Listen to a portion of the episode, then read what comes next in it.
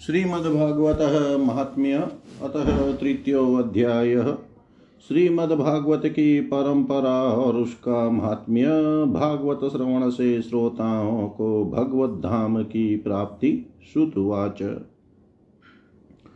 अतो तवस्तु तान् दृष्ट्वा कृष्णकीर्तनतत्परान् शतकृत्याथ परिष्वज्य परीक्षितमुवाचः। उद्धवाच धन्योऽसि राजन् कृष्णेक भक्त्या पूर्णोऽसि नित्यदा।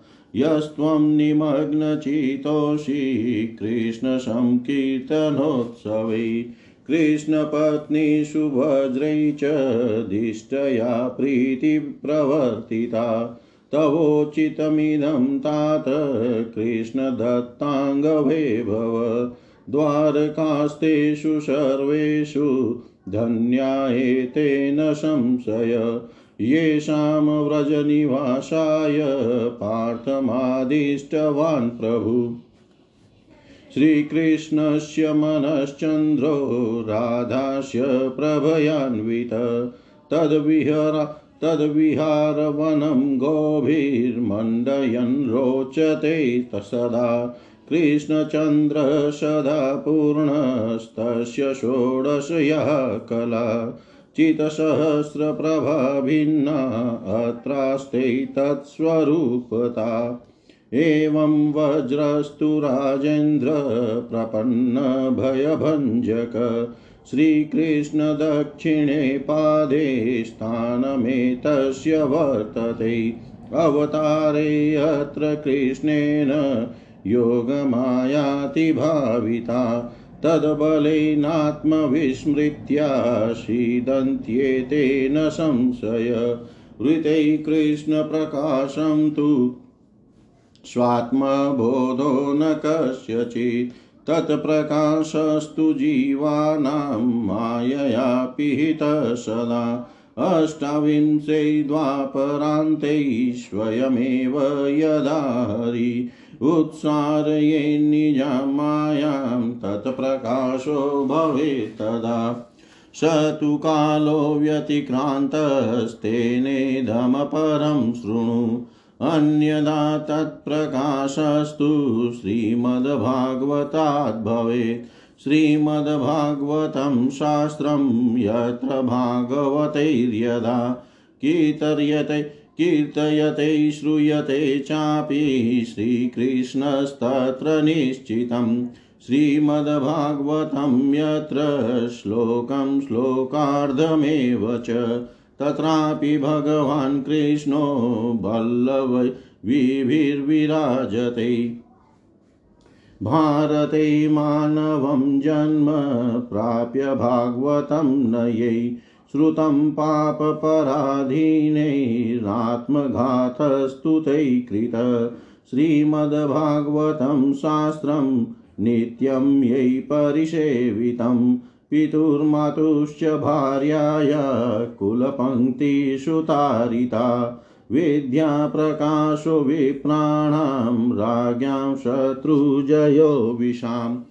धनं स्वास्थ्यं च शूद्राणां श्रीमद्भागवतात् भवेत् योषितां परेषां च सर्ववाञ्छितपूरणम्। अधो भागवतं नित्यं को न सेवेत् भाग्यवान्। अनेकजन्मसंसिद श्रीमद्भागवतं लभेत्। प्रकाशो भगवद्भक्तैरुद्धवस्तत्र जायते।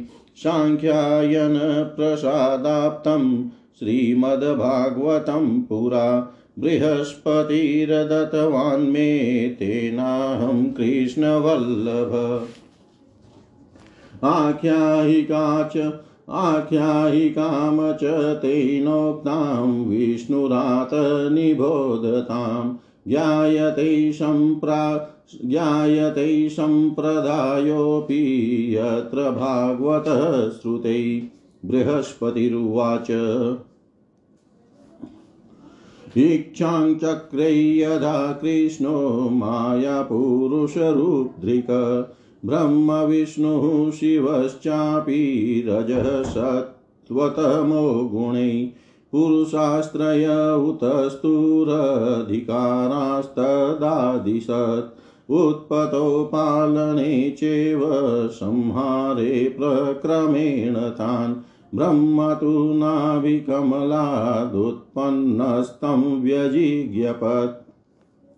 ब्रह्मोवाच, नारायणादिपुरुष, परमात्मन नमोऽस्तु ते। त्वया सर्गै नित्युक्तोऽस्मि, त्वया सर्गे नियुक्तोऽस्मि, पापीयान् माँ रजो गुण। त्वत्स्मृतौ नैव बाधेत तथैव कृपया प्रभो, बृहस्पतिरुवाच। यदा तु भगवास्तस्मै श्रीमद्भागवतं पुरा उपदिश्याब्रवीद्ब्रह्मन् सेवस्वै नतस्वसिद्धये ब्रह्म तु परं प्रीतस्तेन् कृष्णाप्तये अनिशम् सप्तावरणभङ्गाय सप्ताहं संवर्तय। श्रीभागवत सप्ताहसेवनाप्तमनोरथ सृष्टिं वितनुते नित्यं सप्ताह पुनः पुनः विष्णुरप्यर्थयामाश, पुमांसं स्वार्थसिद्धयै प्रजानां पालने पुंसा यदनेनापि कल्पित। विष्णुरुवाच प्रजानां पालनं देव, करिष्यामि यथोचितं प्रवृत्त्या च निवृत्त्या च कर्मज्ञानप्रयोजनात् यदा यदेव कालेन धर्मग्लानिर्भविष्यति, धर्मं संस्थापयिष्यामि, अयवतारेस्तदा तदा। भोगार्तिभ्यस्तु यज्ञादि, फलं दास्यामि निश्चितं मोक्षार्तिभ्यो विरक्तेभ्यो मुक्तिं पञ्चविधां तथा ये अपि मोक्षं न वाञ्छन्ति तान् कथं पालयाम्यहम्? आत्मानं च श्रियं चापि पालयामि, कथं वद? तस्मापि पुमानाद्य श्रीभागवतमादिशत् उवाच च पठस्वेन तव सर्वार्थसिद्धयै। ततो विष्णुः प्रसन्नात्मा परमार्थकपालने समर्थोऽभू श्रियामाशी माशी भागवतं स्मरन्। यदा विष्णुः स्वयं वक्ता लक्ष्मीश्च श्रवणे तदा भागवत श्रावो माशिनेव पुनः पुनः। यदा लक्ष्मीः स्वयं वक्त्री विष्णुश्च श्रवणे रत मासद्वयं रसास्वादस्तदातीव सुशोभते। अधिकारे स्थितो विष्णुर्लक्ष्मीर्निश्चिन्तमानसा। तेन भागवतास्वादस्तस्य भूरि प्रकाशते। अथ रुद्रोऽपि तं देवं संहाराधिकृतपुरा। पुमांसं प्रार्थयामास स्वसामर्थ्यविवृद्धयै रुद्र उवाच। नित्यै नैमितिकै चैव संहारे प्राकृतै तथा। शक्तयो मम विद्यन्ते देवदेव मम प्रभो। आत्यन्तिके तु संहारे मम शक्तिर्न विद्यते। महद्दुःखं ममेततु, तेन त्वां प्रार्थयाम्यहं बृहस्पतिरुवाच। श्रीमद्भागवतं तस्मा अपि नारायणो ददौ। स तु संसेवनादस्य जिज्ञे चापि तमो गुणं। कथा भागवती तेन सेवितावसमात्रत। लये त्वात्यन्तिके तेनावापशक्तिं सदाशिव उद्धवाच श्रीभागवतमात्मीयम् इमामाख्यायिकां गुरो। श्रुत्वा भागवतं लब्ध्वा मुमुदेहं प्रणम्यतं ततस्तु वैष्णवीं रीतिं गृहीत्वा माशमात्रत। श्रीमद्भागवतास्वादो मया सम्यङ् निसेवित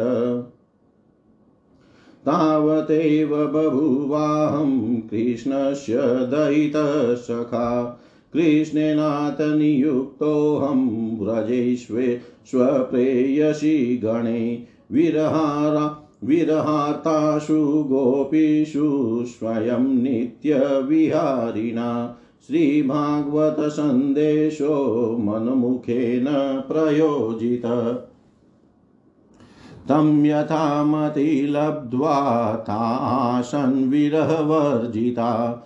नाज्ञाशिषं रहस्यं तच्मत्कारस्तु लोकित। सस्वर्वासं प्रार्थ्येयं कृष्णं च ब्रह्मध्येषु गतेषु मे। श्रीमद्भागवते कृष्णस्तद्रहस्यं स्वयं ददौ। पुरतोऽश्वत्थमूलस्य चकारमहितदृढं तेनात्र व्रजवल्लीषु वसामि बदरीं गत।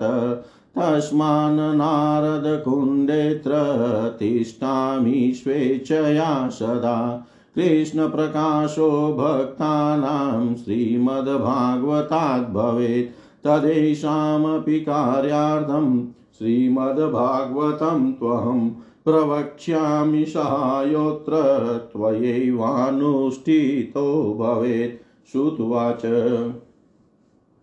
विष्णुरातस्तु श्रुत्वा तदुद्धवं प्रणतोऽब्रवीत् परीक्षिदुवाच।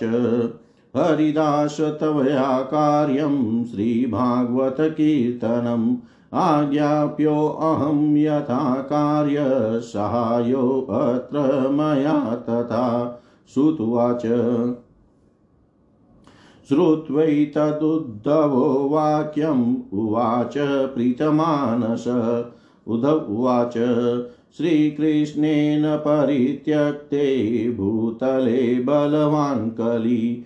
करिष्यति परं विघ्नं सत्कार्ये समुपस्थिते तस्मादधिग्विजयं या तस्मादधिगविजयं व्याहि कलिनिग्रहमाचर।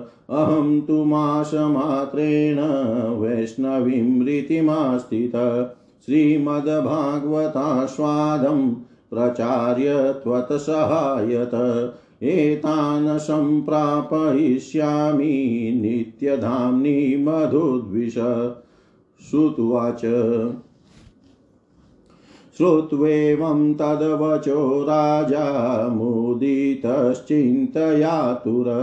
तदा विज्ञापयामास स्वाभिप्रायं तमुद्भवं। परीक्षिदुवाच कलिं तु निग्रहीष्यामि, तात ते वचसि स्थित।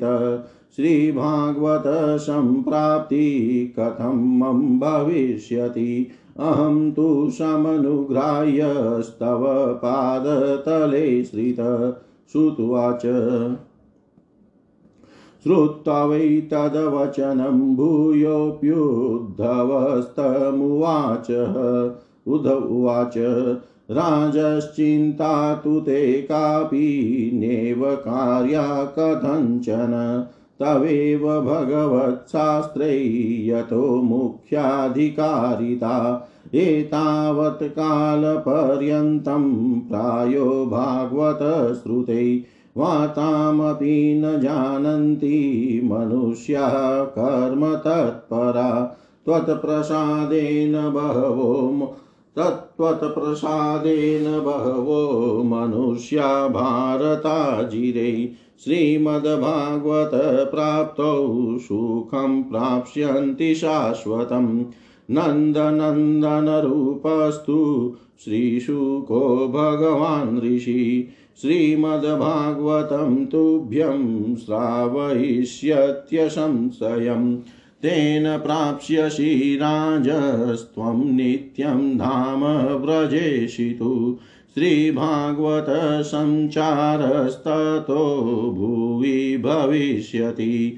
तस्मात् त्वं गच्छ राजेन्द्र कलिनिग्रहमाचर श्रुत्वाच इत्युक्तस्तं परिक्रम्य गतो राजा दिशां जये। वज्रस्तु निजराज्येशं प्रतिबाहुं विधाय च। तत्रैव मातृभिः तस्थो भागवताशया। अथ वृन्दावने मासं गोवर्धनसमीपत।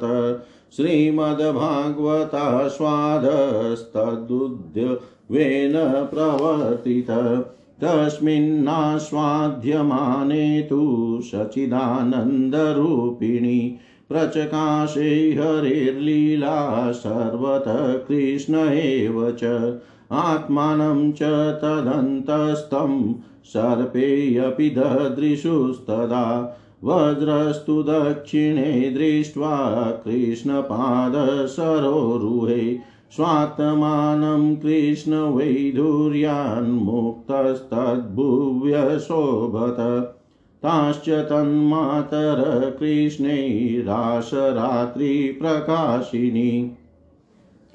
चन्द्रैकलाप्रभारूपम् आत्मानं वीक्ष्य विस्मिता। स्वप्रेष्टविरहव्याधिविमुक्ताः स्वपदं ययु। ये अन्ये च तत्र ते सर्वे नित्यलीलान्तरं गता व्यावहारिकलोकेभ्य सद्योऽदर्शनमागता गोवर्धननिकुञ्जेषु, गोषु वृन्दावनादिषु नित्यं कृष्णेन मोदन्ते, दृश्यन्ते प्रेम तत्परे श्रुत्वाच। य एतां भगवत्प्राप्तिं शृणुया चापि कीर्तयेत्। तस्य वै भगवत्प्राप्तिर्दुःखहानिश्च जायते। तस्य वै भगवत्प्राप्तिर्दुःखहानिश्च जायते।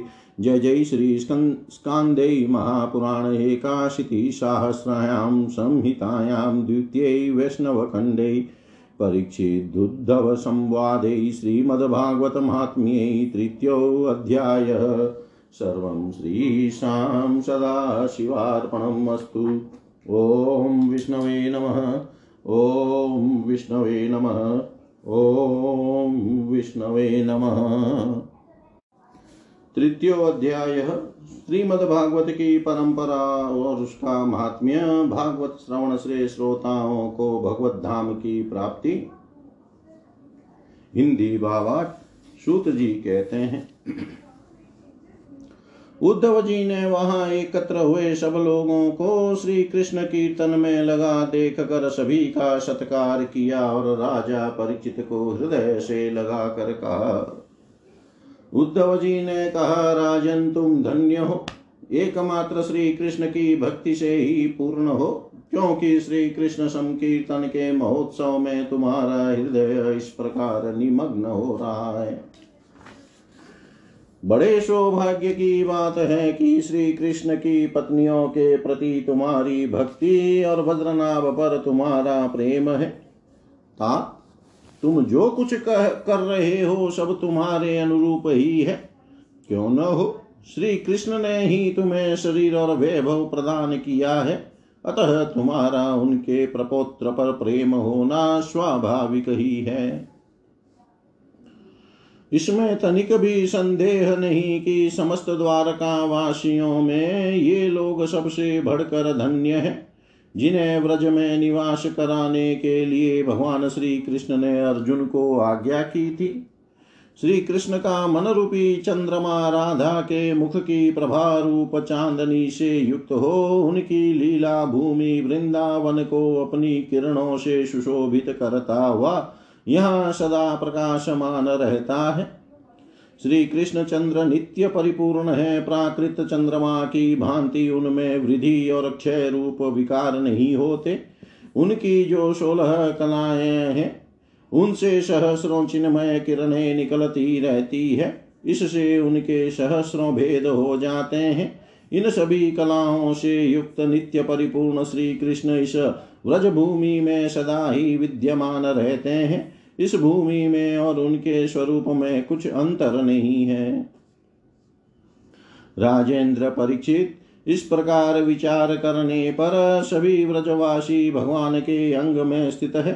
शरणागतों का भय दूर करने वाले जो ये वज्र है, इनका स्थान श्री कृष्ण के दाहिने चरण में है। इस अवतार में भगवान श्री कृष्ण ने इन सबको अपनी योग माया से अभिभूत कर लिया है। उसी के प्रभाव से ये अपने स्वरूप को भूल गए हैं और इसी कारण सदा दुखी रहते हैं।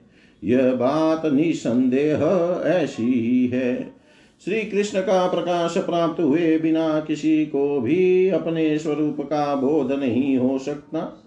जीवों के अंतकरण में जो श्री कृष्ण तत्व का प्रकाश है, उस पर सदा माया का पर्दा पड़ा रहता है।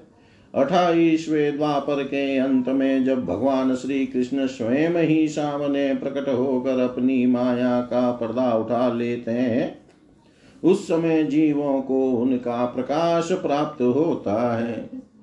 किंतु अब वह समय तो बीत गया, इसलिए उनके प्रकाश की प्राप्ति के लिए अब दूसरा उपाय बतलाया जा रहा है। सुनो।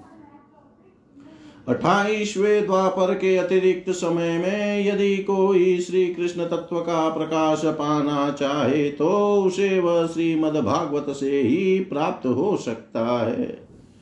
भगवान के भक्त जहाँ जब कभी श्रीमद भागवत शास्त्र का कीर्तन और श्रवण करते हैं, वहाँ उस समय भगवान श्री कृष्ण साक्षात रूप से विराजमान रहते हैं। जहाँ श्रीमद भागवत के एक या आधे श्लोक का ही पाठ होता है, वहाँ भी श्री कृष्ण अपनी प्रियतमा गोपियों के साथ विद्यमान रहते हैं। इस पवित्र भारत वर्ष में मनुष्य का जन्म पाकर भी जिन लोगों ने पाप के अधीन होकर श्रीमद भागवत नहीं सुना, उन्होंने मानो अपने ही हाथों अपनी हत्या कर ली। जिन बड़भागियों ने प्रतिदिन श्रीमद भागवत शास्त्र का सेवन किया है, उन्होंने अपने पिता, माता और पत्नी तीनों के ही कुल का भली भांति उद्धार कर दिया। श्रीमद भागवत के स्वाध्याय और श्रवण से ब्राह्मणों को विद्या का प्रकाश बोध प्राप्त होता है। क्षत्रिय लोग शत्रुओं पर विजय पाते हैं। वैश्यों को धन मिलता है और शुद्र स्वस्थ निरोग बने रहते हैं। स्त्रियों तथा अंत्यज आदि अन्य लोगों को भी, लोगों की भी इच्छा श्रीमद भागवत से पूर्ण होती है। अतः कौन ऐसा भाग्यवान पुरुष है जो श्रीमद भागवत का नित्य ही सेवन न करेगा? अनेकों जन्मों तक साधना करते करते जब मनुष्य पूर्ण सिद्ध हो जाता है, तब उसे श्रीमद भागवत की प्राप्ति होती है। भागवत से भगवान का प्रकाश मिलता है, जिससे भगवत भक्ति उत्पन्न होती है। पूर्व काल में सांख्यायन की कृपा से श्रीमद भागवत बृहस्पति जी को मिला और बृहस्पति जी ने मुझे दिया। इसी से मैं श्री कृष्ण का प्रियतम सखा हो सका हूँ। परीक्षित बृहस्पति जी ने मुझे एक आख्यायिका भी सुनाई थी। उसे तुम सुनो। इस आख्यायिका से श्रीमद भागवत श्रवण के संप्रदाय का क्रम भी जाना जा सकता है। बृहस्पति जी ने कहा था, अपनी माया से पुरुष रूप धारण करने वाले भगवान श्री कृष्ण ने जब सृष्टि के लिए संकल्प किया, तब उनके दिव्य विग्रह से तीन पुरुष प्रकट हुए। इनमें रजोगुण की प्रधानता से, ब्रह्मा सत्वगुण की प्रधानता से, विष्णु और तमोगुण की प्रधानता से रुद्र प्रकट हुए। भगवान ने इन तीनों को क्रमशः जगत की उत्पत्ति, पालन और संहार करने का अधिकार प्रदान किया। तब भगवान के नाभि कमल से उत्पन्न हुए ब्रह्मा जी ने उनसे अपना मनोभाव यो प्रकट किया। ब्रह्मा जी ने कहा, परमात्मन, आप नार अर्थात जल में शयन करने के कारण नारायण नाम से प्रसिद्ध है। सबके आदि कारण होने से आदि पुरुष है, आपको नमस्कार है। प्रभु, आपने मुझे सृष्टि कर्म में लगाया है, मगर मुझे भय है कि सृष्टि काल में अत्यंत पापात्मा रजोगुण आपकी स्मृति में कहीं बाधा न डालने लग जाए। अतः कृपा करके ऐसी कोई बात बताएँ जिससे आपकी याद बराबर बनी रहे। बृहस्पति जी कहते हैं, जब ब्रह्मा जी ने ऐसी प्रार्थना की, तब पूर्व काल में भगवान ने उन्हें श्रीमद भागवत का उपदेश देकर कहा भ्रमण तुम अपने मनोरथ की सिद्धि के लिए सदा ही इसका सेवन करते रहो। ब्रह्मा जी श्रीमद भागवत का उपदेश पाकर बड़े प्रसन्न हुए और उन्होंने श्री कृष्ण की नित्य प्राप्ति के लिए सात आवरणों का भंग करने के लिए श्रीमद भागवत का सप्ताह पारायण किया। सप्ताह यज्ञ की विधि से सात दिनों तक श्रीमद भागवत का सेवन करने से ब्रह्मा जी के सभी मनोरथ पूर्ण हो गए।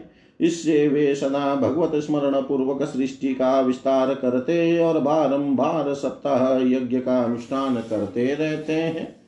ब्रह्मा जी की ही भांति विष्णु ने भी अपने अभिष्ट अर्थ की सिद्धि के लिए उन परम पुरुष परमात्मा से प्रार्थना की, क्योंकि उन पुरुषोत्तम ने विष्णु को भी प्रजापालन रूप कर्म में नियुक्त किया था। विष्णु ने कहा, देव, मैं आपकी आज्ञा के अनुसार कर्म और ज्ञान के उद्देश्य से प्रवृत्ति और निवृत्ति द्वारा यथोचित रूप से प्रजाओं का पालन करूँगा। काल क्रम से जब जब धर्म की हानि होगी, तब तक, तब तब अनेकों अवतार धारण कर पुनः धर्म की स्थापना करूँगा। जो भोगों की इच्छा रखने वाले हैं, उन्हें अवश्य ही उनके किए हुए यज्ञादि कर्मों का फल अर्पण करूँगा। तथा जो संसार बंधन से मुक्त होना चाहते हैं, विरक्त हैं, उन्हें उनके इच्छा अनुसार पाँच प्रकार की मुक्ति भी देता रहूँगा। परंतु जो लोग मोक्ष भी नहीं चाहते, उनका पालन मैं कैसे करूँगा, यह बात समझ में नहीं आती। इसके अतिरिक्त मैं अपनी तथा लक्ष्मी जी की भी रक्षा कैसे कर सकूँगा, इसका उपाय भी बताइए। विष्णु की यह प्रार्थना सुनकर आदि पुरुष श्री कृष्ण ने उन्हें भी श्रीमद भागवत का उपदेश किया और कहा, तुम अपने मनोरथ की सिद्धि के लिए श्रीमद भागवत शास्त्र का सदा पाठ किया करो उस उपदेश से विष्णु भगवान का चित प्रसन्न हो गया और वे लक्ष्मी जी के साथ प्रत्येक मास में श्रीमद भागवत का चिंतन करने लगे। इससे वे परमार्थ का पालन और यथार्थ रूप से संसार की रक्षा करने में समर्थ हुए। जब भगवान विष्णु स्वयं वक्ता होते हैं और लक्ष्मी जी प्रेम से श्रवण करती है, उस समय प्रत्येक बार भागवत कथा का श्रवण एक मास में ही समाप्त होता है। किंतु जब लक्ष्मी जी स्वयं वक्ता होती है और विष्णु श्रोता बनकर सुनते हैं, तब भागवत कथा का रसास्वादन दो मास तक होता रहता है। उस समय कथा बड़ी सुंदर, बहुत ही रुचिकर होती है। इसका कारण यह है कि विष्णु तो अधिकारारूढ़ है, उन्हें जगत के पालन की चिंता करनी पड़ती है। पर लक्ष्मी जी इन झंझटों से अलग है, अतः उनका हृदय निश्चिंत है। इसी से लक्ष्मी जी के मुख से भागवत कथा का रसास्वादन अधिक प्रकाशित तो होता है। इसके पश्चात रुद्र ने भी, जिन्हें भगवान ने पहले संहार कार्य में लगाया था, अपनी सामर्थ्य की वृद्धि के लिए उन परम पुरुष भगवान श्री कृष्ण से प्रार्थना की। रुद्र ने कहा मेरे प्रभु देव देव, मुझमें नित्य नैमितिक और प्राकृत संहार की शक्तियाँ तो है, पर आत्यंतिक संहार की शक्ति बिल्कुल नहीं है। यह मेरे लिए बड़े दुख की बात है, इसी कमी की पूर्ति के लिए मैं आपसे प्रार्थना करता हूँ। बृहस्पति जी कहते हैं, रुद्र की प्रार्थना सुनकर नारायण ने उन्हें भी श्रीमद भागवत का ही उपदेश किया। सदा शिव रुद्र ने एक वर्ष में एक परायण के क्रम से भागवत कथा का सेवन किया। इसके सेवन से उन्होंने तमोगुण पर विजयी पाई और आत्यंतिक संहार मोक्ष की भी प्रा शक्ति प्रा शक्ति भी प्राप्त कर ली। उद्धव जी कहते हैं श्रीमद्भागवत के महात्म्य के संबंध में यह आख्यायिका मैंने अपने गुरु श्री बृहस्पति जी से सुनी और उनसे भागवत का उपदेश प्राप्त कर उनके चरणों में प्रणाम करके मैं बहुत ही आनंदित हुआ। तत्पश्चात भगवान विष्णु की रीति स्वीकार करके मैंने भी एक मास तक श्रीमद भागवत कथा का भली भांति रसास्वादन किया। उतने से ही मैं भगवान श्री कृष्ण का प्रियतम सखा हो गया। इसके पश्चात भगवान ने मुझे व्रज में अपने प्रियतमा गोपियों की सेवा में नियुक्त किया। यद्यपि भगवान अपने लीला परिकरों के साथ नित्य विहार करते रहते हैं, इसलिए गोपियों का श्री कृष्ण से कभी भी वियोग नहीं होता। तथापि जो भ्रम से विरह वेदना का अनुभव कर रही थी उन गोपियों के प्रति भगवान ने मेरे मुख से भागवत का संदेश कहलाया। उस संदेश को अपनी बुद्धि के अनुसार ग्रहण कर गोपियाँ तुरंत ही विरह वेदना से मुक्त हो गई। मैं भागवत के इस रहस्य को तो नहीं समझ सका, किंतु मैंने उसका चमत्कार प्रत्यक्ष देखा। इसके बहुत समय के बाद जब ब्रह्मादि देवता आकर भगवान से अपने परम धाम में पधारने की प्रार्थना करके चले गए, उस समय पीपल के वृक्ष की जड़ के पास अपने सामने खड़े हुए मुझे भगवान ने श्रीमद भागवत विषय कुछ रहस्य का स्वयं ही उपदेश किया और मेरी बुद्धि में उसका दृढ़ निश्चय करा दिया। उसी के प्रभाव से मैं बद्री का श्रम में रहकर भी यहाँ व्रज की लताओं और वे बेलों में निवास करता हूँ। उसी के बल से यहाँ नारद कुंड पर सदा स्वेच्छानुसार विराजमान रहता हूँ। भगवान के भक्तों को श्रीमद् भागवत के सेवन से श्री कृष्ण तत्व का प्रकाश प्राप्त हो सकता है। इस कारण यहाँ उपस्थित हुए उन, इन सभी भक्तजनों के कार्य की सिद्धि के लिए मैं श्रीमद भागवत का पाठ करूँगा। किंतु इस कार्य में तुम्हें ही सहायता करनी पड़ेगी। सूत जी कहते हैं, यह सुनकर राजा परीक्षित उद्धव जी को प्रणाम करके उनसे बोले, परीक्षित ने कहा, हरिदास उद्धव जी आप निश्चिंत होकर श्रीमद भागवत कथा का कीर्तन करें। इस कार्य में मुझे जिस प्रकार की सहायता करनी आवश्यक हो, उसके लिए आज्ञा दें। सूत जी कहते हैं, परीक्षित का यह वचन सुनकर उद्धव जी मन ही मन बहुत प्रसन्न हुए और बोले, उद्धव जी ने कहा राजन भगवान श्री कृष्ण ने जब से इस पृथ्वी तल का परित्याग कर दिया है, तब से यहाँ अत्यंत बलवान कलयुग का प्रभुत्व हो गया है। जिस समय यह शुभ अनुष्ठान यहाँ आरंभ हो जाएगा, बलवान कलयुग अवश्य ही इसमें बहुत बड़ा विघ्न डालेगा। इसलिए तुम दिग्विजय के लिए जाओ और कलयुग को जीत कर अपने वश में करो। इधर मैं तुम्हारी सहायता से वैष्णवी रीति का सहारा लेकर एक महीने तक यहाँ श्रीमद भागवत कथा का रसास्वादन कराऊँगा। और इस प्रकार भागवत कथा के रस का प्रसार करके इन सभी श्रोताओं को भगवान मधुसूदन के नित्य गोलोक धाम में पहुंचाऊँगा। सूत जी कहते हैं उद्धव जी की बात सुनकर राजा परीक्षित पहले तो कलयुग पर विजय पाने के विचार से बड़े ही प्रसन्न हुए। परंतु पीछे यह सोच कर कि मुझे भागवत कथा के श्रवण से वंचित ही रहना पड़ेगा। चिंता से व्याकुल हो उठे। उस समय उन्होंने उद्धव जी से अपना अभिप्राय इस प्रकार प्रकट किया। राजा परीक्षित ने कहा, हे तात आपकी आज्ञा के अनुसार तत्पर होकर मैं कलयुग को तो अवश्य ही अपने वश में करूँगा। मगर श्रीमद भागवत की प्राप्ति मुझे कैसे होगी? मैं भी आपके चरणों की शरण में आया हूँ, अतः मुझ पर भी आपको अनुग्रह करना चाहिए। सूत जी कहते हैं, उनके इस वचन को सुनकर उद्धव जी पुनः बोले उद्धव जी ने कहा, राजन, तुम्हें तो किसी भी बात के लिए किसी प्रकार भी चिंता नहीं करनी चाहिए। क्योंकि इस भागवत शास्त्र के प्रधान अधिकारी तो तुम ही हो। संसार के मनुष्य नाना प्रकार के कर्मों में रचे पचे हुए हैं। ये लोग आज तक प्राय भागवत श्रवण की बात भी नहीं जानते। तुम्हारे ही प्रसाद से इस भारत वर्ष में रहने वाले अधिकांश मनुष्य श्रीमद भागवत कथा की प्राप्ति होने पर शाश्वत सुख प्राप्त करेंगे। महर्षि भगवान श्री सुखदेव जी साक्षात नंद नंदन श्री कृष्ण के स्वरूप है। वे ही तुम्हें श्रीमद भागवत की कथा सुनाएँगे। इनमें इसमें तनिक भी संदेह की बात नहीं है। राजन, उस कथा के श्रवण से तुम व्रजेश्वर श्री कृष्ण के नित्य धाम को प्राप्त करोगे। इसके पश्चात इस पृथ्वी पर श्रीमद भागवत कथा का प्रचार होगा। अतः राजेंद्र, परीक्षित, तुम जाओ और कलयुग को जीत कर अपने वश में करो। सूत जी कहते हैं, उद्धव जी के इस प्रकार कहने पर राजा परीक्षित ने उनकी परिक्रमा करके उन्हें प्रणाम किया और दिग्विजय के लिए चले गए।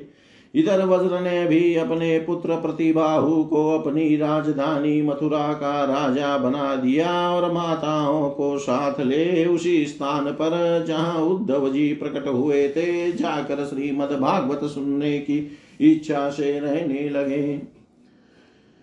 तदनंतर उद्धव जी ने वृंदावन में गोवर्धन पर्वत के निकट एक महीने तक श्रीमद भागवत कथा के रस की धारा भाई उस रस का आस्वादन करते समय प्रेमी श्रोताओं की दृष्टि में सब और भगवान की सचिदानंदमयी लीला प्रकाशित हो गई और सर्वत्र श्री कृष्ण चंद्र का साक्षात्कार होने लगा। उस समय सभी श्रोताओं ने अपने को भगवान के स्वरूप में स्थित देखा। वज्रनाभ ने श्री कृष्ण के दाहिने चरण कमल में अपने को स्थित देखा और श्री कृष्ण के विरह शोक से मुक्त होकर उस स्थान पर अत्यंत सुशोभित तो होने लगे। वज्रनाभ की वे रोहिणी आदि माताएँ भी रास की रजनी में प्रकाशित होने वाले श्री कृष्ण रूपी चंद्रमा के विग्रह में अपने को कला और प्रभा के रूप में स्थित देख बहुत ही विस्मित हुई। तथा अपने प्राण प्यारे की विरह वेदना से छुटकारा पाकर उनके परम धाम में प्रविष्ट हो गई।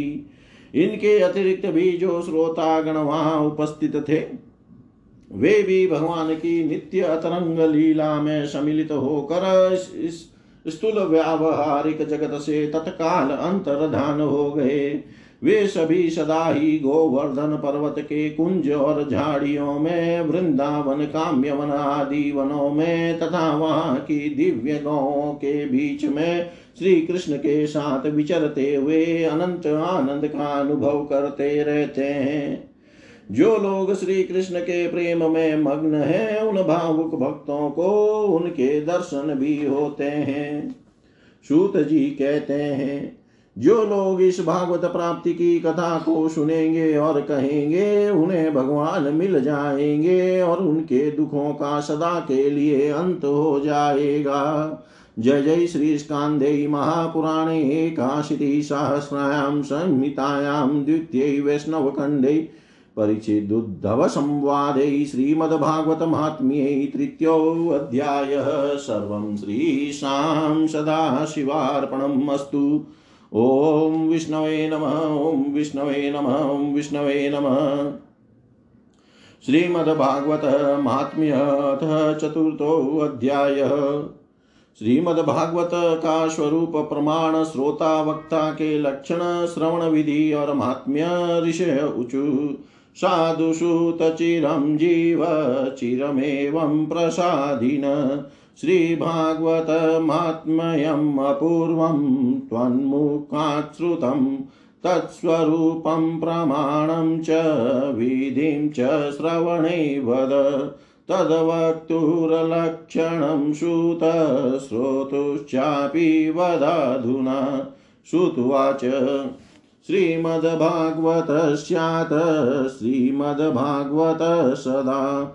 स्वरूपमेकमेवास्ति सच्चिदानन्दलक्षणं श्रीकृष्णासक्तभक्तानां तन्माधुर्यप्रकाशकं समुजृम्भति यद्वाक्यं विधिभागवतं हि तत् ज्ञानविज्ञानभक्त्यङ्गचतुष्टय परं वच मायामर्दनदक्षं च विधि भागवतं च तत् प्रमाणं तस्य को वेद, अय अनन्तस्याक्षरात्मन। ब्रह्मणे हरिणा तद्धिकचतुश्लोक्या प्रदर्शिता, तदानन्त्यावगाहेन स्वेप्सितावहनक्षमा। त एव सन्ति भो विप्रा ब्रह्मविष्णुशिवादय मितबुद्धयादिवृत्तीनां मनुष्याणां हिताय च। परीक्षि परीक्षुक्संवादो यो अशो व्यासेन कीर्तित।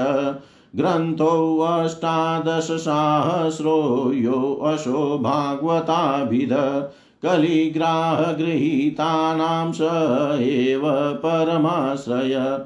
श्रोतारोत निरूप्यन्ते श्रीमद्विष्णुकथाश्रया। प्रवरावराश्चेति श्रोतारो मता प्रवराश्चातको हंस शुको मीनादयस्तथा। अवरावृकभूरुण्डवृषोश्रादा प्रकीर्तिता अखिलोपेक्षया यस्तु कृष्णशास्त्रश्रुतो व्रति। स चातको यथाम्बोधं मोक्ते पातसि चातक। हंसशातसारं मादत्तेय श्रोता विविधाच्युतात्। दुग्धैनेक्यं गतातो याद्यथा हंसोऽमलं पय। शुकसुष्टुमितं वक्ति व्यासं श्रोत्रिश्च हर्षयन्। सुपाठितशुको यद्विच्छकं कापार्शवगानपि।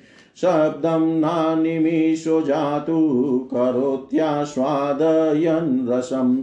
श्रोता स्निग्धो भवेन्मीनो मीनक्षीरनिधौ यथा यस्तुदन् रसिकान् श्रोत्रीन् वीरौत्यज्ञो वृको हि स वेणुस्वर न वेणुष्वन्नरसा सक्तान् वृकोऽरण्ये मृगान् यथा भुरुण्डशिक्षयेदन्यान् श्रुत्वा न स्वयमाचरेत् यथा हिमवत शृङ्गे भूरुण्डाख्यो विहङ्गम।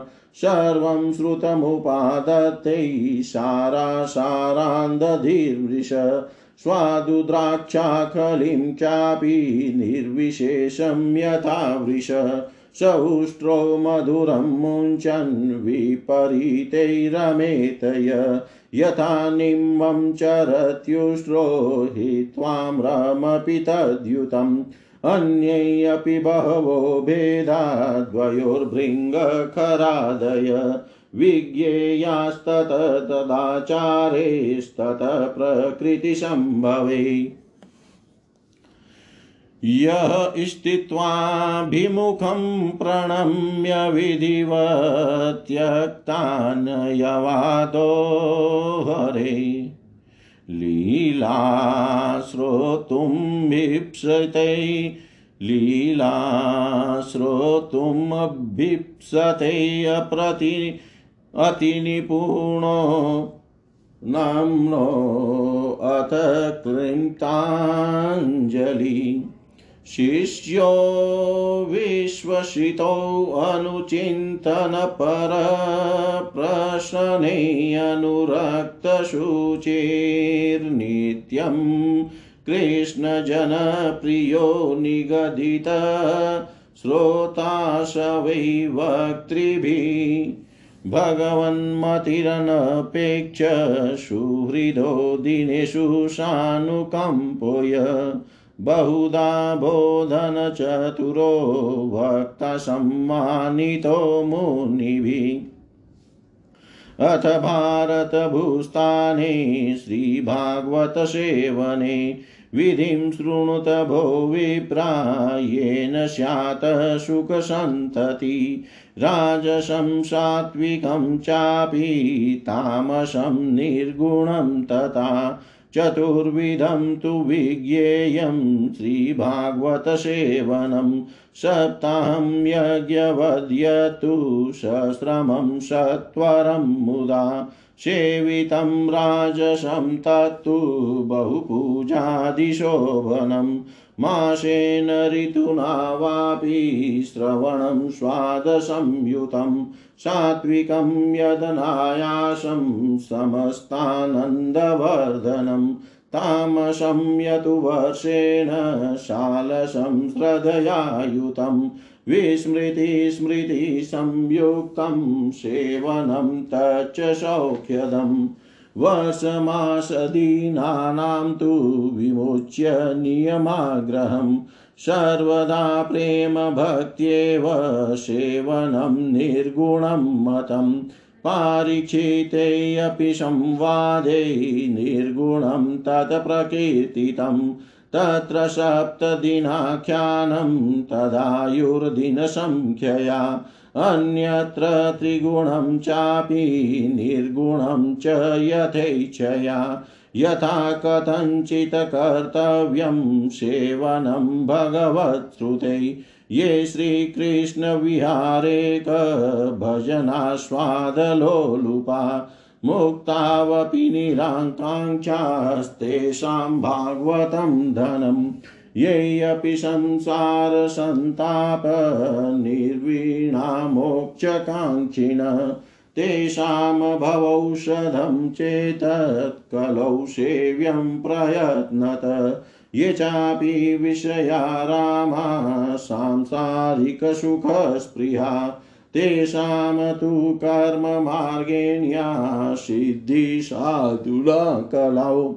सा सिद्धिसाधुना कलौ। सामर्थ्यधन्यविज्ञानाभावादत्यन्तदुर्लभा। तस्मातैरपि संसेव्या श्रीमद्भागवती कथा। धनं पुत्रास्तथा दारान् वाहनादियशो गृहान् असापत्न्यं च राज्यं च दद्याद्भागवती कथा।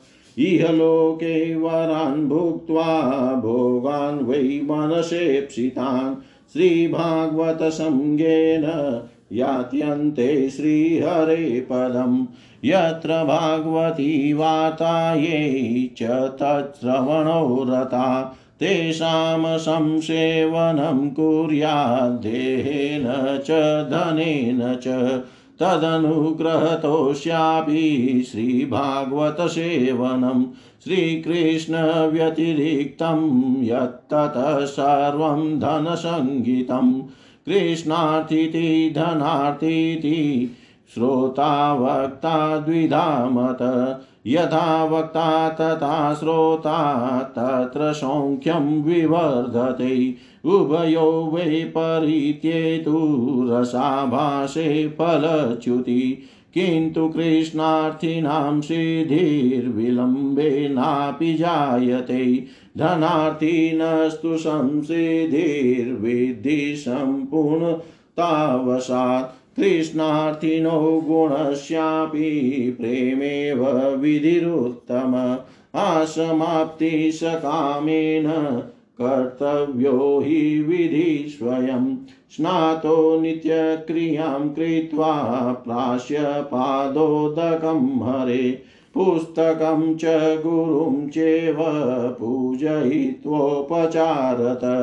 ब्रूयाद् वा शृणुयाद्वापि श्रीमद्भागवतं मुदा पयसा वा हविष्येण मौनं भोजनमाचरेत्। ब्रह्मचर्यमधसुप्तिं क्रोधलोभादिवर्जनम् कथान्ते कीर्तनं नित्यं समाप्तौ जागरं चरेत् ब्राह्मणान् भोजयित्वा तु दक्षिणाभिप्रतोषयेत् गुरुवै वस्त्रभूषादि दत्त्वा गां च समर्पयेत्। एवं कृते विधाने तु लभते वाञ्छितं फलं दारागारसुतान् राज्यं धनादि धनादि च यदीप्सितं।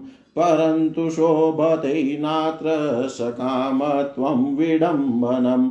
कृष्णप्राप्तिकरं शश्वत्प्रेमानन्दफलप्रदं श्रीमद्भागवतं शास्त्रं कलौकीरेण भाषितम्। श्रीमद्भागवतं शास्त्रं कलौकीरेण भाषितं जय जय श्रीमद्भा, जय जय श्रीस्कान्दे महापुराणे एकाशीतिसाहस्र्यां संहितायां द्वितीये वैष्णवखण्डे। श्रीमद्भागवतमाहात्म्ये भागवत श्रोतृवक्तृलक्षणश्रवणविधिः निरूपणं नाम चतुर्थोऽध्यायः सर्वं श्रीशां सदाशिवार्पणम् ॐ विष्णवे नमः, ॐ विष्णवे नमः, ॐ विष्णवे नमः। महात्म्य चतुर्थ अध्याय चतुर्थ अध्याय श्रीमद्भागवत का स्वरूप प्रमाण श्रोता वक्ता के लक्षण श्रवण विधि और महात्म्य, हिंदी भावार्थ।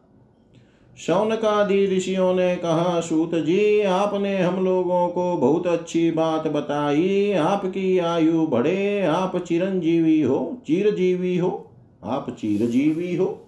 और चीरकाल तक हमें इसी प्रकार उपदेश करते रहे। आज हम लोगों ने आपके मुख से श्रीमद भागवत का अपूर्व महात्म्य सुना है। सूत जी अब इस समय आप हमें यह बताइए कि श्रीमद भागवत का स्वरूप क्या है? उसका प्रमाण, उसकी श्लोक संख्या कितनी है? किस विधि से उसका श्रवण करना चाहिए? तथा श्रीमद भागवत के वक्ता और श्रोता के क्या लक्षण है? अभिप्राय यह कि उसके वक्ता और श्रोता कैसे होने चाहिए? सूत जी कहते हैं, ऋषिगण, श्रीमद भागवत और श्री भगवान का स्वरूप सदा एक ही है और वह है सचिदानंदमय भगवान श्री कृष्ण में जिनकी लगन लगी है, उन भावुक भक्तों के हृदय में जो भगवान के माधुर्य भाव को अभिव्यक्त करने वाला, उनके दिव्य माधुर्य रस का आस्वादन कराने वाला सर्वोत्कृष्ट वचन है, उसे श्रीमद भागवत समझो। जो वाक्य ज्ञान विज्ञान भक्ति एवं इनके अंगभूत साधन चतुष्ट को प्रकाशित करने वाला है, तथा जो माया का मर्दन करने में समर्थ है, उसे भी तुम श्रीमद भागवत समझो। श्रीमद भागवत अनंत अक्षर स्वरूप है, इसका नियत प्रमाण भला कौन जान सकता है? पूर्व काल में भगवान विष्णु ने ब्रह्मा जी के प्रति चार श्लोकों में इसका दिग्दर्शन मात्र कराया था। विप्रगणा इस भागवत की अपार गहराई में डुबकी लगाकर इसमें से अपने अभिष्ट वस्तु, अपनी अभिष्ट वस्तु को प्राप्त करने में केवल ब्रह्मा, विष्णु और शिव आदि ही समर्थ है, दूसरे नहीं।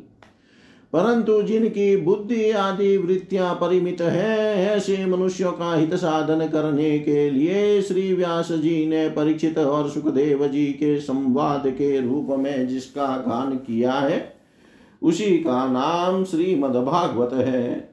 उस ग्रंथ की श्लोक संख्या अठारह हज़ार है। इस भवसागर में जो प्राणी कली रूपी ग्रह से ग्रस्त हो रहे हैं, उनके लिए वह श्री श्रीमद्भागवत ही सर्वोत्तम सहारा है। अब भगवान श्री कृष्ण की कथा का आश्रय लेने वाले श्रोताओं का वर्णन करते हैं। श्रोता दो प्रकार के माने गए हैं, प्रवर उत्तम तथा अवर अधम।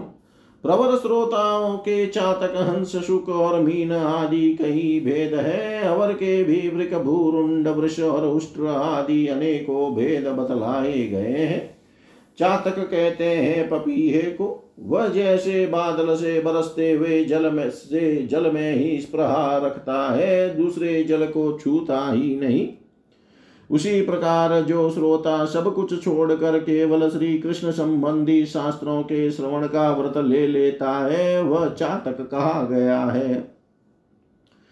जैसे हंस दूध के साथ मिलकर एक हुए जल से निर्मल दूध ग्रहण कर लेता और पानी को छोड़ देता है, उसी प्रकार जो श्रोता अनेकों शास्त्रों का श्रवण करके भी उसमें से सार भाग अलग करके ग्रहण करता है, उसे हंस कहते हैं।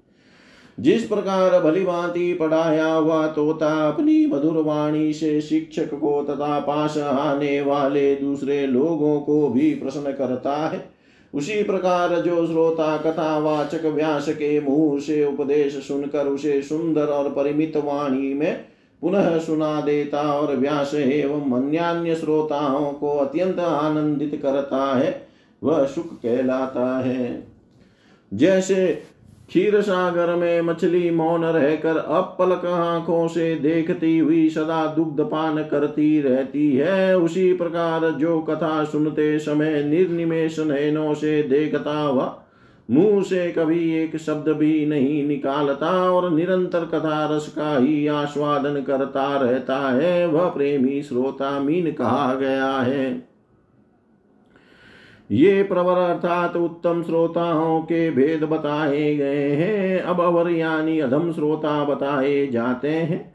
वृक कहते हैं भेड़िए को, जैसे भेड़िया वन के भीतर वेणु की मीठी आवाज़ सुनने में लगे हुए मृगों को डराने वाली भयानक गर्जना करता है। वैसे ही जो मूर्ख कथा श्रवण के समय रसिक श्रोताओं को उद्विग्न करता हुआ बीच बीच में ज़ोर ज़ोर से बोल उठता है, वह वृक कहलाता है। हिमालय के शिखर पर एक भुरुंड जाति का पक्षी होता है। वह किसी के शिक्षा प्रद वाक्य सुनकर वैसा ही बोला करता है, किंतु स्वयं उससे लाभ नहीं उठाता। इसी प्रकार जो उपदेश की बात सुनकर उसे दूसरों को तो सिखाए, पर स्वयं आचरण में न लाए, ऐसे श्रोता को भुरुंड कहते हैं। वृष कहते हैं, बैल को, उसके सामने मीठे मीठे अंगूर हो या कड़वी खली, दोनों को वह एक सा ही मान कर खाता है। उसी प्रकार जो सुनी हुई सभी बातें ग्रहण करता है पर सार और सार वस्तु का विचार करने में उसकी बुद्धि अंधी असमर्थ होती है। ऐसा श्रोता वृष कहलाता है। जिस प्रकार ऊँट माधुर्य गुण से युक्त आम को भी छोड़कर केवल नीम की ही पत्ती चबाता है, उसी प्रकार जो भगवान की मधुर कथा को छोड़कर उसके विपरीत संसारी बातों में रमता रहता है।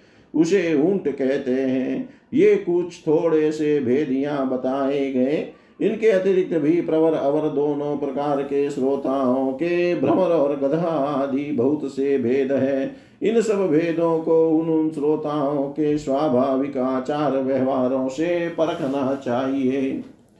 जो वक्ता के सामने उन्हें विधिवत प्रणाम करके बैठे और अन्य संसारी बातों को छोड़कर केवल श्री भगवान की लीला कथाओं को ही सुनने की इच्छा रखे, समझने में अत्यंत कुशल हो, नम्र हो, हाथ जोड़े रहे, शिष्य भाव से उपदेश ग्रहण करे और भीतर श्रद्धा तथा विश्वास रखे, इसके सिवा जो कुछ सुने उसका बराबर चिंतन करता रहे, जो बात समझ में न आए पूछे और पवित्र भाव से रहे तथा श्री कृष्ण के भक्तों पर सदा ही प्रेम रखता हो। ऐसे ही श्रोता को वक्ता लोग उत्तम श्रोता कहते हैं। अब वक्ता के लक्षण बतलाते हैं। अब वक्ता के लक्षण बतलाते हैं। जिसका मन सदा भगवान में लगा रहे, जिसे किसी भी वस्तु की अपेक्षा न हो। जो सबका सुहृद और दीनों पर दया करने वाला हो तथा अनेकों युक्तियों से तत्व का बोध करा देने में चतुर हो, उसी वक्ता का मुनि लोग भी सम्मान करते हैं। विप्रगण, अब मैं भारत वर्ष की भूमि पर श्रीमद भागवत कथा का सेवन करने के लिए जो आवश्यक विधि है, उसे बतलाता हूँ, आप सुने। इस विधि के पालन से श्रोता की सुख परंपरा का विस्तार होता है। श्रीमद भागवत का सेवन चार प्रकार का है, सात्विक राजस्तामस और निर्गुण, जिसमें यज्ञ की भांति तैयारी की गई हो। बहुत सी पूजा सामग्रियों के कारण जो अत्यंत शोभा संपन्न दिखाई दे रहा हो और बड़े ही परिश्रम से बहुत उतावली के साथ सात दिनों में ही जिसकी समाप्ति की जाए वह प्रसन्नता पूर्वक किया हुआ श्रीमद भागवत का सेवन राजस है एक या दो महीने में धीरे धीरे कथा के रस का आस्वादन करते हुए बिना परिश्रम के जो श्रवण होता है, वह पूर्ण आनंद को बढ़ाने वाला सात्विक सेवन कहलाता है। तामस सेवन वह है जो कभी भूल से छोड़ दिया जाए और याद आने पर फिर आरंभ कर दिया जाए। इस प्रकार एक वर्ष तक आलस्य और अश्रद्धा के साथ चला जाए, चलाया जाए, यह तामस सेवन भी न करने की अपेक्षा अच्छा और सुख ही देने वाला है। जब वर्ष, महीना और दिनों के नियम का आग्रह छोड़कर सदा ही प्रेम और भक्ति के साथ श्रवण किया जाए, तब वह सेवन निर्गुण माना गया है। राजा परीक्षित और सुखदेव के संवाद में भी जो भागवत का सेवन हुआ था, वह निर्गुण ही बताया गया है। उसमें जो सात दिनों की बात आती है, वह राजा की आयु के बचे हुए दिनों की संख्या के अनुसार है। सप्ताह कथा का नियम करने के लिए नहीं। भारत वर्ष के अतिरिक्त अन्य स्थानों में भी त्रिगुण, सात्विक, राजस और तामस अथवा निर्गुण सेवन अपनी रुचि के अनुसार करना चाहिए। तात्पर्य यह कि जिस किसी प्रकार भी हो सके श्रीमद भागवत का सेवन उसका श्रवण करना ही चाहिए। जो केवल श्री कृष्ण की लीलाओं को के ही श्रवण, कीर्तन एवं रसास्वादन के लिए लालायित रहते और मोक्ष की भी इच्छा नहीं रखते, उनका तो श्रीमद भागवत ही धन है। तथा जो संसार के दुखों से घबरा कर अपनी मुक्ति चाहते हैं, उनके लिए भी यही इस भव रोग की औषधि है। अतः इस कलिकाल में इसका प्रयत्न पूर्वक सेवन करना चाहिए। इनके अतिरिक्त जो लोग विषयों में ही रमण करने वाले हैं, सांसारिक सुखों की ही जिन्हें सदा चाह रहती है, उनके लिए भी अब इस कलयुग में सामर्थ्य, धन और विधि विधान का ज्ञान न होने के कारण कर्म मार्ग यज्ञ आदि से मिलने वाली सिद्धि अत्यंत दुर्लभ हो गई है। ऐसी दशा में उन्हें भी सब प्रकार से अब इस भागवत कथा का ही सेवन करना चाहिए। यह श्रीमद्भागवत की कथा धन पुत्र स्त्री हाथी, घोड़े आदि वाहन, यश मकान और निष्कंटक राज्य भी दे सकती है। सकाम भाव से भागवत का सहारा लेने वाले मनुष्य इस संसार में मनोवांछित उत्तम भोगों को भोग कर, अंत में श्रीमद भागवत के ही संग से श्री हरि के परम धाम को प्राप्त हो जाते हैं। जिनके यहाँ श्रीमद भागवत की कथा वार्ता होती हो तथा जो लोग उस कथा के श्रवण में लगे रहते हो, उनकी सेवा और सहायता अपने शरीर और धन से करनी चाहिए। उन्हीं के अनुग्रह से सहायता करने वाले पुरुष को भी भागवत सेवन का पुण्य प्राप्त होता है। कामना दो वस्तुओं की होती है, श्री कृष्ण की और धन की। श्री कृष्ण के सिवा जो कुछ भी चाहा जाए, यह सब धन के अंतर्गत है, उसकी धन संज्ञा है। श्रोता और वक्ता भी दो प्रकार के माने गए हैं, एक श्री कृष्ण को चाहने वाले और दूसरे धन को। जैसा वक्ता वैसा ही श्रोता भी हो तो वहाँ कथा में रस मिलता है, अतः सुख की वृद्धि होती है। यदि दोनों विपरीत विचार के हो तो रसाभास हो जाता है। अतः फल की हानि होती है। किंतु जो श्री कृष्ण को चाहने वाले वक्ता और श्रोता हैं, उन्हें विलंब होने पर भी सिद्धि अवश्य मिलती है। पर धनार्थी को तो तभी सिद्धि मिलती है जब उनके अनुष्ठान का विधि विधान पूरा उतर जाए। श्री कृष्ण की चाह रखने वाला सर्वथा गुणहीन हो और उसकी विधि में कुछ कमी रह जाए तो भी यदि उसके हृदय में प्रेम है तो वही उसके लिए सर्वोत्तम विधि है। सकाम पुरुष की सकाम पुरुष को कथा की समाप्ति के दिन तक स्वयं सावधानी के साथ सभी विधियों का पालन करना चाहिए। भागवत कथा के श्रोता और वक्ता दोनों के ही पालन करने योग्य विधि यह है, प्रतिदिन प्रातः काल स्नान करके अपना नित्य कर्म पूरा कर ले। फिर भगवान का चरणामृत पीकर पूजा के समान से श्रीमद भागवत की पुस्तक और गुरुदेव व्यास का पूजन करे।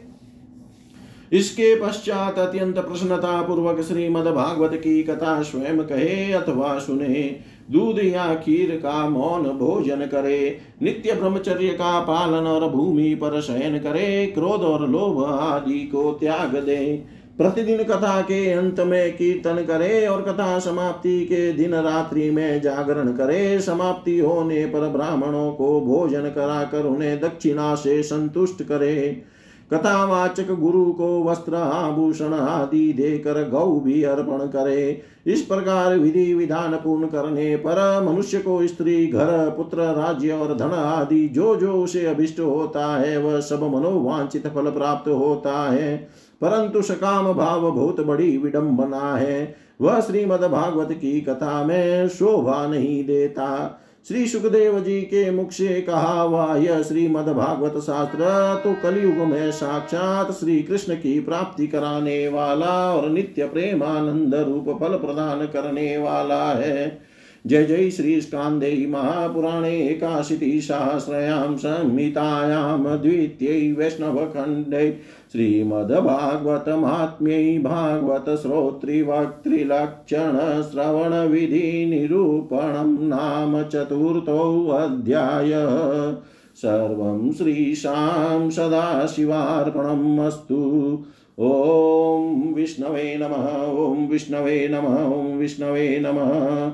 समाप्तम् इदं श्रीमद्भागवतमात्म्यं हरि ओं तत्सत्, हरि ओं तत्सत्, हरि ओं तत्सत्, ॐ पूर्णमद, पूर्णमिदं, पूर्णात्, पूर्णमुदच्यते।